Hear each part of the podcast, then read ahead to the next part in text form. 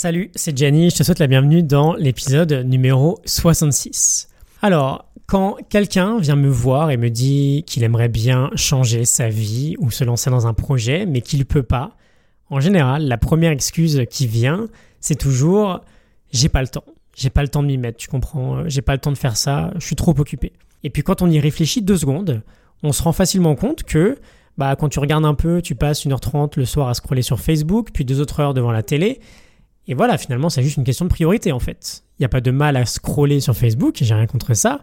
Mais en réalité, bah si, tu as du temps quoi. Et quand on arrive à l'étape suivante, qui est du coup de prendre les petits blocs de temps qu'on a à droite à gauche et de les rendre plus productifs, et du coup de créer plutôt que de réagir, on fait face à une nouvelle difficulté qui est tout à fait légitime parce que c'est pas habituel pour nous, c'est qu'on est tout le temps distrait. Et donc on perd un temps fou à essayer de se concentrer et donc on n'avance pas. Bon, comme tu le sais, moi c'est ma méthode de travail, je fonctionne par bloc d'une heure trente dans mes journées. Les premiers blocs le matin, je les consacre à la création, je prépare mes épisodes, mes formations, et mes derniers blocs l'après-midi, je fais des tâches moins cognitives, du montage, des réseaux sociaux, etc. Mais voilà, pour moi c'est assez simple aujourd'hui, déjà parce que je suis libre de faire comme je veux, et surtout, ben, je commence à avoir ma petite expérience là-dedans. Et la question à laquelle j'aimerais répondre dans cet épisode, il y en a deux en fait. La première, c'est comment je fais pour optimiser mes blocs de temps et être plus productif si je suis indépendant ou salarié. Et la deuxième, c'est comment je mets en place ces blocs si je suis par exemple salarié et que je veux créer un projet et que les seuls moments où je peux m'y mettre, ben, c'est une heure le matin et une heure le soir. Bon alors, je t'ai préparé cinq étapes. La première chose que tu peux faire, c'est de te construire une sorte de bunker. Ça paraît assez logique, mais on veut vraiment essayer de s'isoler au maximum.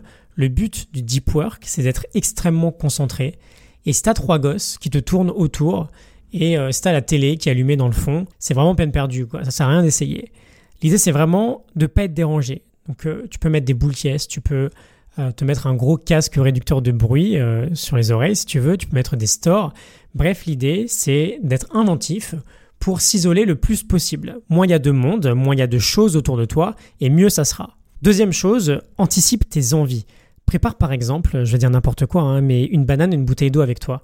Parce que si tu as faim ou si tu as soif en plein milieu de ta session, bah, tu as deux options. Soit tu vas continuer de travailler, mais le besoin euh, qui est très humain. Hein. Le besoin primaire que tu vas avoir de boire ou de manger va monter en toi, ça va occuper de la place dans ton esprit. C'est pas ce qu'on veut. Et la deuxième option, bah, tu vas aller chercher à boire ou à manger. Et en route, bah, soit tu vas rencontrer un collègue euh, un peu relou si t'es au taf, euh, soit tu vas traverser ton salon si t'es chez toi. Et ce genre de choses-là, naturellement, on veut les éviter. Donc prépare à l'avance ce dont tu pourras avoir besoin. Troisième chose, tu démines le terrain, tu prends pas ton portable si tu n'en as pas besoin, tu coupes tes mails, tu peux même couper Internet peut-être ou utiliser des plugins pour ne pas être distrait. J'avais fait déjà un épisode là-dessus. Quatrième chose, tu te fais soutenir. Quand on explique les choses calmement à nos proches en général, bah, les gens sont réceptifs. Euh, si tu expliques à ta famille qu'entre 18h et 19h le soir, tu aimerais euh, travailler tranquillement et que tu ne peux pas être interrompu, c'est pas une option ils vont comprendre. Pareil au bureau, tu te mets en réunion sur ton calendrier et tu prends l'habitude de ne plus répondre pendant ces périodes-là. Je sais pas toi, mais par exemple, si entre 12 et 14 heures, euh, la personne que j'appelle souvent me répond jamais, je vais automatiquement essayer de l'appeler à une autre plage horaire. et enfin, la cinquième chose, ce sera jamais parfait. Tes blocs ne sont jamais parfaits.